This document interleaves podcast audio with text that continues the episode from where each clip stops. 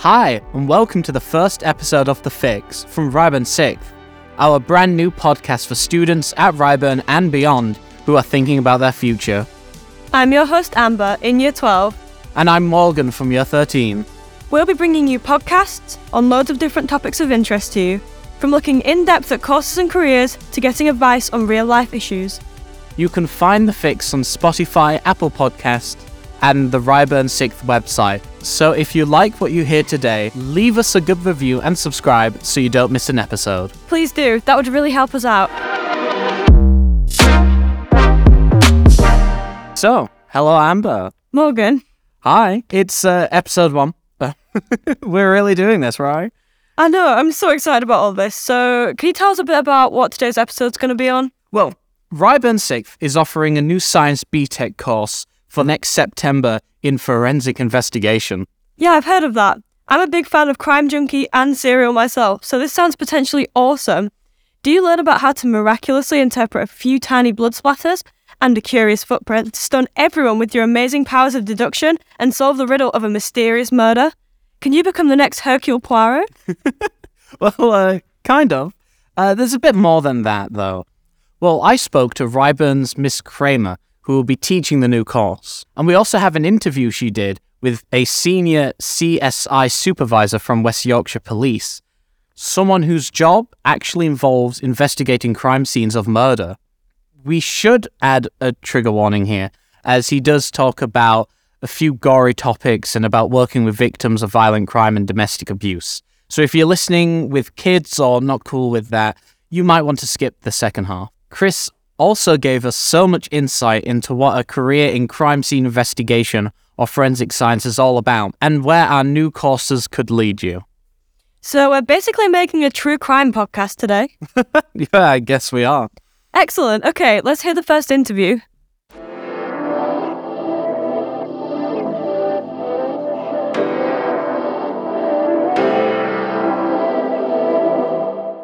Hi. Hi, How are you doing? I'm good. Very excited to come Good. talk to you today. Well, I- I'm very excited to find out a lot more about uh, this new subject. Um, now, I think a lot of people have uh, very different and very vague ideas of what forensics is. So, could you tell us a little bit about what forensic investigation actually is? Yeah, I completely agree. Lots of people have really got into it. There's loads of programs on TV that are based around forensics. There's things like Silent Witness, CSI, and Coroner. Um, they're really interesting, and it's a really great way of getting a better idea of what goes on, but it shows a very small part of it. Um, so, what we're hoping to do with this course is really delve into some of the more nitty gritty details of how forensic science works from collecting samples, whether it be biological tissue samples or ballistics, things like that, and moving on to taphonomy and entomology, which is looking at the science of decay. So it's not one for the squeamish, um, but then also moving on to fire investigation as well, which is really interesting. What this course should hopefully do is show quite how much work goes into getting from the crime scene to the courtroom. It's very, very difficult. Um, there's lots of different people with lots of different specialisms who work in very specialist labs using very specialist equipment uh, in order to do that. And if we can start increasing uh, knowledge of what those skills are um, and hopefully preparing people for that kind of role because they're always recruiting. Why are you wanting to take on teaching this course? So my interest in forensics started quite early. I was probably about year eight when I was at school and started watching programs like Silent Witness. Um, so I went on to do my chemistry degree, which had a free elective in forensics, and it was definitely my most favourite part of my degree. Um, so I've been looking for a while to try and incorporate that. We touch on it a little bit lower down the school, but it's not really something that comes up much at GCSE. And we know it's something that people are interested in. So it's a nice way of um, offering that. And also, along with me having that background knowledge, our senior technician, Mrs. Finch, has also got a forensic science degree, so we can draw on her knowledge as well. This new course is uh, going to be open to uh, GCSE students that are going to move up to sixth form. Um, so, what kind of skills will they be learning, and, and will anything be familiar from what they were taught in GCSE science? Yeah, it's a really good next step from GCSE science. It's open to any students who've achieved a grade 5 5 in combined or grade 5 in triple science, um, which means it's an option for students who've done either the higher tier or the foundation tier. Um, which is not something that we can say for A level. So it's really a great opportunity for everybody to consider. It builds on some of the content from GCSE, biology, chemistry, and physics. It's an extension of the course that we currently do. So there are modules on biology, chemistry, and physics. There's modules on practical investigation skills. They do lots of practical work as part of the coursework. There's three forensics modules as well. Um, so it follows on really nicely. Would you suggest any other A level courses that we have here that would complement it? Well, definitely the number one that stands out is criminology, which is already a really popular course and really successful outcomes from that. Some students do other A level sciences alongside, but some do photography, some do music, some do politics, some do English literature. It's, it complements everything. Sounds a bit of a cop out answer, but it's true. Yeah. Uh, it, it sounds absolutely amazing. Um, how do you think it will shape how upcoming scientists in sixth form will kind of have a view on uh, of their future career? I hope that it makes them look at science slightly differently. I think the pandemic's made the general public do that anyway. I think we have a much greater respect for the work that scientists do, both in terms of research and in terms of sharing the information and making things presented in a way that the general public can understand all science, forensic science is no different to this, is about the evidence. It's about based on the evidence we've got now, this is what we think. And until something changes within that evidence, and it does because we keep making new discoveries all the time. So science isn't as concrete as people think it is. And I really want people to understand that. I think having a better fundamental knowledge of science helps everybody. It just gives you a much better grounding and understanding of the world around you and why things work the way they do and why things are the way they are. Even if people don't go onto a science career, they still have that understanding. You're listening to The Fix from Ryburn 6th. Miss Cramer is just such an enthusiastic teacher, isn't she? She really is. I'm kind of sad that I'm in year 13 and won't be able to choose these courses. Yeah, me too. And I think we learnt a couple of new words in there, Morgan. What were those? Well, you're gonna have to bear with me here. Uh, taphonomy and entomology, I believe they are. Uh, they're both about the study of kind of what happens to bodies or organisms when they decay. So, taphonomy is about uh, how a body decays, and entomology looks at uh, insects that might move into the body and, and enter the, the body kind of becomes part of their life cycle. And scientists can use that to figure out how long a body has been there or when on where someone had died. That's gross, but strangely interesting. I wonder what it'd be like to work on that. Luckily enough, our next interviewee on today's show can tell us all about that. He's a senior CSI supervisor for Bradford and Calderdale and has worked in the field for nearly 20 years now, including on lots of really serious cases. If you're interested in what a crime scene investigator and a forensic scientist actually do, I think you'll find this fascinating. We're really lucky today. We're joined um, by Chris, who works as CSI supervisor for West Yorkshire Police. Um, so it's nice to meet you. Um, so tell us a little bit about how you got into your role within the police. Right, hi, my name's Chris Weatherby. I'm a, a, CSI supervisor with West Yorkshire Police. I'm based at Bradford Police Station uh, and I cover Bradford District and Calderdale District. So my current role, I'm a, CSI supervisor, so I run a team of CSIs and vehicle examiners. Um, I started out at the at the basic entry level, which at the time was a what's called a SOCO. We were called Scenes of Crimes Officers a long time ago.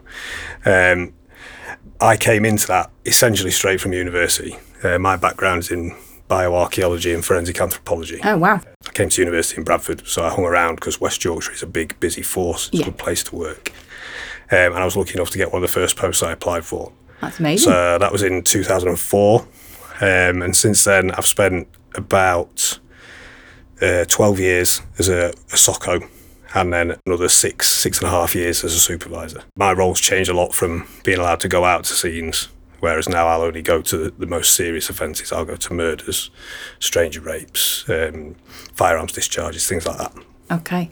So, what's the day to day life of a SOCO like? So you, your entry level posts where we have what we call um, CSI vehicle examiners and CSIs. So the difference between them is the vehicle examiners only go to our rotor garages where we recover any vehicle that's a recovered stolen vehicle or if it's a vehicle that's been used in any sort of criminal offence. Okay. Rather than examining them at the roadside, it's better to have them taken somewhere else where we can secure them and we can work on them indoors. Yeah. So it's better preservation of the evidence. The difference with the CSI is a CSI is a shift worker. So they'll work either a day shift or a late shift. They'll work weekends and they'll be deployed out frontline face to face with victims of crime, predominantly burglaries and theft from vehicles and injury photographs. Okay. Um, but they'll deal with what we call volume crime offences. So it's probably 95% of the work we have is volume crime. It's things like burglary, theft, um, your common assault, uh, actual body harm assaults with any injuries that are less severe than a broken nose or a broken Okay. finger. So, they're not the people you see on the news with the white suits and the blue shoe colours. Um, unlikely, they'd be Right. more likely to be our senior CSIs Okay. or people like myself, supervisors. so, you had a really interesting degree by the sounds of it. What types of backgrounds do other people have who come into So, um, all sorts, to be honest. You don't have to have a degree. Um, Okay. You can come straight into us with A levels, BTECs, HNDs, things like that. Um, there's nothing wrong with having a degree. It may help put your head a little bit higher up um, in terms of uh, some of your background knowledge. But essentially, a CSI, the difference between us and a forensic scientist is we're generalists. So we need to know enough about everything to know what's going to be useful and relevant and how to preserve it, rather than if you're going to be um, a forensic biologist and you want to do blood pattern analysis and DNA profiling, and they work in the lab 99.9% of the time, they'll come out to scenes when we request them. So, you know, for example, if, if someone's punched in the face um, and it splits their lip open, Yes. and there's some blood spray then up against the wall where they were hit, Right. I can understand that and I know what a biologist would need to deal with that. Yeah. But if that same assault carries on for another five minutes and there's cast off blood, impact spatter, projected blood in multiple directions at multiple points within a scene, then we'd look to have the in. scientists come because they can understand it better and interpret the, what it means better to Yeah. help my investigation and present the evidence to court in a more professional way than I could. What's your favourite thing about your job? I think probably variety. You could just do burglaries all day, every day. Mm-hmm. but each one's different. Yeah. Even if it's the same suspect with the same MO, the people you meet in, the place they're in, everything is a little bit different. So there's always a bit of variety and change. Forensic science is far more monotonous. It's one room, one task, day after day after day after day. Um, so I would just be doing microscopy, looking for fibres, or cutting swabs up to put them in uh, an automated profiling all of the TV shows about forensics always make it look so incredibly varied, and they go in the lab and they're an expert on fibres, and the next thing they're an expert on blood spatter, and the next thing they're an expert on ballistics and all of that, and then they're going out in the field and doing it. And I, I do say that to students because it's obviously forensics is a, a really popular degree option for a lot of our students here. I say it's a, it's a great course, it's really interesting, but just be aware that the reality of the job is that people sort of go into their specialisms, don't they? Yeah. Um, but for that, you have experts who provide a really important service. Um, do you have much contact with the public as part of your role? one thing you definitely need to have in CSI, you must be able to communicate with people. Yeah. And you're meeting Interpersonal people when they're skills. In a really vulnerable time, I suppose, as Yeah. well, aren't you? You've got to be so sensitive to that. yeah, I mean, you can you can deal with people who are, are absolutely distraught. You know, I sometimes have to go and speak with parents who've lost children, No, um, or um, victims of sexual offences and things. Things are really traumatic. Some burglary victims are inconsolable. Um, likewise, you'll be dealing with suspects in custody who don't like you. um, you might be dealing with victims of crime who are criminals themselves. Might not be your biggest fans as well. So you've got to be able to talk and, and gauge what a person's like Yeah. and figure out how to communicate with them and get across what needs doing. That's a really high pressure environment. Is there a really good support network for you then? Because that's really mentally taxing. Yes, uh, um, training at the moment, and I, I can only speak for Yorkshire and Humber for this, but the way we train, um, you do an internal training course which lasts seven weeks, um, which is basic knowledge of um, your basic principles of forensic science, so things like your Locard's principle, factors that affect transfer of material, factors that affect the retention of that material after an offence, and how best to recover it. Um, and then it focuses a lot on what our standard operating procedures, which at the moment just cover um, fingerprint enhancement and recovery, footwear enhancement and recovery, photography of those marks, swabbing for cellular material, saliva, blood as DNA sources, um, uh, casting of footwear marks in uh, soft surfaces or in snow, Yeah. uh, and report writing. So we'll give you those basic skills, and then when you've come out of that training, you'll be with a mentor, um, and they'll build you up, keep your knowledge growing, help you apply standard operating procedures in the real world. Because we don't work in the lab, sometimes you've got to adapt that procedure, Yeah, or you've sure, got because to every situation is going to be that little bit different. yeah, yeah, absolutely. You, you need to be curious and you need to ask questions all the time. Your information gathering is key. You have to be able to get everything possible in terms of information to understand what's relevant within the scene. Uh, that's another skill that the mentor helps you develop because it's really easy for anyone once they've been trained, they can go and get DNA from anything footwear, fingerprints, something forensic. But it needs to be relevant. It needs to actually help the inquiry identify leads. Yeah, um, a volume crime, what we're doing is identifying people for cops to go out and what we call TIE, trace, interview, and eliminate. Right. Um, because 90 percent of volume crime, there are no witnesses. We don't know who who's done it. Mm-hmm. So we need to get some names into the system to try and identify suspects. Yeah.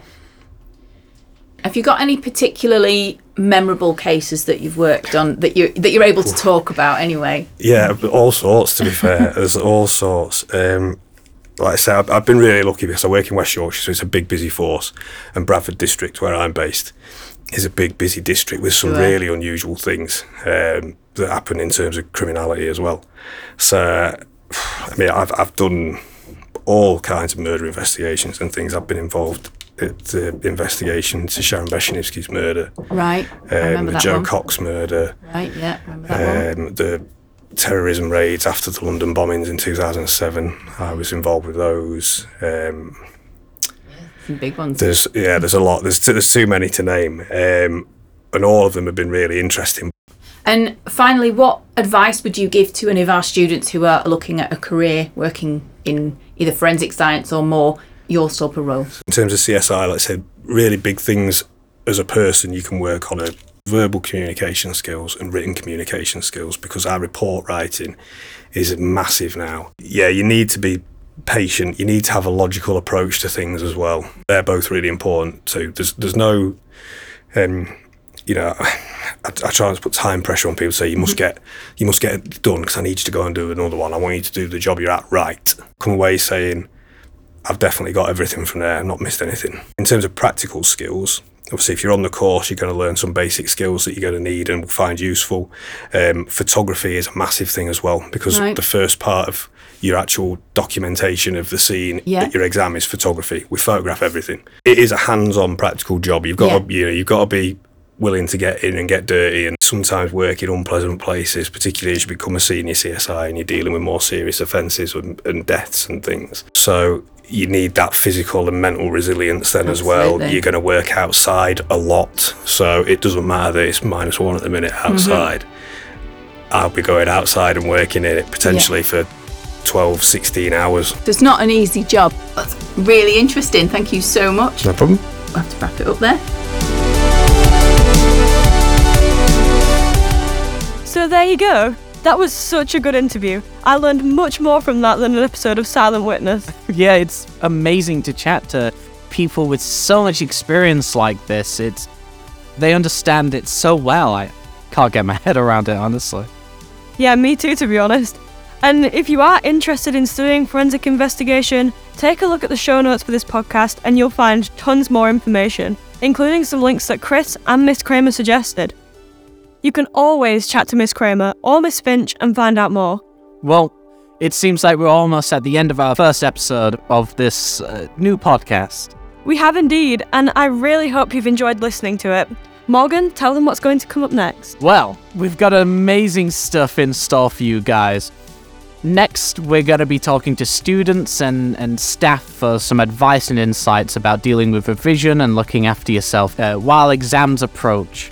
Uh, we also have the Acting Academy uh, in school club for some of the most amazing actors in the school. Where in the new year, they'll be putting on DNA and the importance of being earnest. So it'll be amazing to talk to these guys. I honestly can't wait. And remember, please leave a review if you enjoyed this podcast and subscribe on Spotify, Apple Podcasts, or wherever you listen to this from. Thank you so much for listening to The Fix from Ryburn Sick. Bye. Bye.